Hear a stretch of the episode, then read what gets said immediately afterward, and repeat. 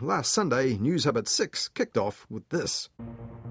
Tēnā tātou katoa, good evening. The All Blacks and their fans are hurting once again after Argentina put in a massive effort last night to claim their first ever victory over the ABs on New Zealand soil. And that loss on home soil further soiled the reputation of the All Blacks for fans who are still not used to repeated defeats.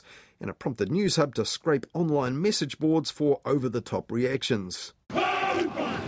Fans online also weighing in on the All Blacks fan pages. When I die, I want the All Blacks to be my pallbearers so they can let me down one last time. Now, that's not a bad gallows gag, though Newshub's Mitch McCann, just appointed as their next Europe correspondent, incidentally, had a real sense of humour failure about that on Twitter. The All Blacks need to get better. But if you post stuff like this online, you are a shit fan. Mate, but Newshub's Juliet Speedy was seeing the funny side of viewers being let down by Sky TV's notoriously wobbly under pressure mobile streaming service. That's right, Simon. Some Sky Sport fans missed the game altogether. Many angry fans were messaging Sky online last night saying they were having major trouble with the Sky Sport Now app after it went through a recent upgrade. They were talking of glitches, buffering, and unavailable content. But look, Simon, they're words that some may have also used to describe the All Blacks' performance in the second half. So perhaps it was Sky Sport doing those fans a favour. And those who did see the game on TV heard Sky's guy Justin Marshall greet them like this.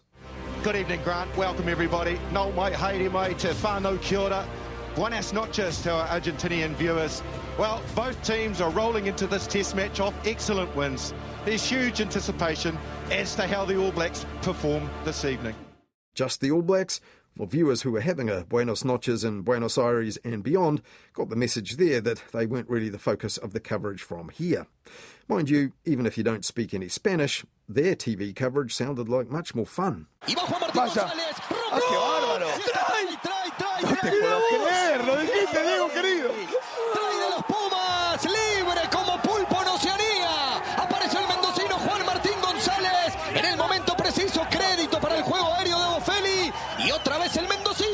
Para el primer try de los Pumas en Christchurch. El remate de Boffelli. Wow. I took a look at that on Midweek Media Watch this week, talking to Karen Hay on The Lately Show, and also at how the media over there had a bit more fun with our media's mood swings. That's on our webpage or our podcast feed if you missed it. But after six defeats in the last eight games, All Blacks fans didn't seem to have the energy to vent on Sports Talkback the day after. However, on SENZ radio, sportscaster Mark Watson left nothing behind in the studio, trying to wind up fans with a bit of Jeff Buckley in the background. A funeral today. Got to say, I'm heartbroken, devastated. And having set out a stall like that, Mark Watson set out a sort of manifesto personally addressed to Ian Foster. I don't ask for a lot in my life. I'm fairly liberal in my views. I believe that the judicial system should be separate from government. I believe the media should be separate from government. I believe in the rights of individuals and I believe in complete and utter freedom of speech.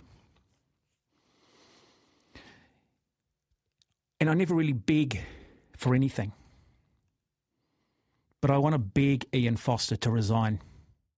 Well, traitor is a bit strong, but Mark Watson had plenty more in his locker. Have some dignity, Ian Foster. Fall on your so- sword. Please, I am begging you. Go. The definition of insanity is doing the same thing every week and expecting a different result. Ian, you need to go. Resign. We lost to Argentina, man. Now, after almost 10 minutes at that pitch, Mark Watson scared SENZ listeners with this claim We don't win this next Rugby World Cup. We have to then go another four years, which will mean 12 years. 12 years without winning it.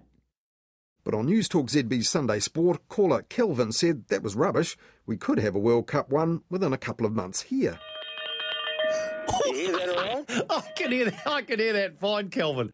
Um, I absolutely enjoyed the rugby test match yesterday, and actually, I'm talking about the women's one, the only one. I'm looking forward to the World Rugby uh, Cup in 41 days' time.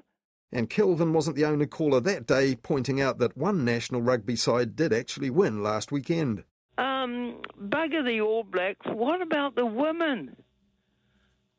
The, they the, were good. They, they, they, oh. yeah, another, yep, a good one. Uh, they, I think they'll probably look back and think, you know what, we weren't quite as good as the first test, but they still got the job done, didn't they, Sue? They did, and I'm going from my allegiance to the All Blacks to the women. I'm afraid. no, there's nothing wrong be... with that. So they don't have to be. You don't have to have to choose one. To be fair, you don't have to choose one. But if you want to throw your weight behind the the Black Ferns, absolutely, because we've got a World Cup coming up. Indeed, we do, and by that time, hopefully, there will be a bit more in the media about that rather than the Groundhog Day reactions to the men's side losing again.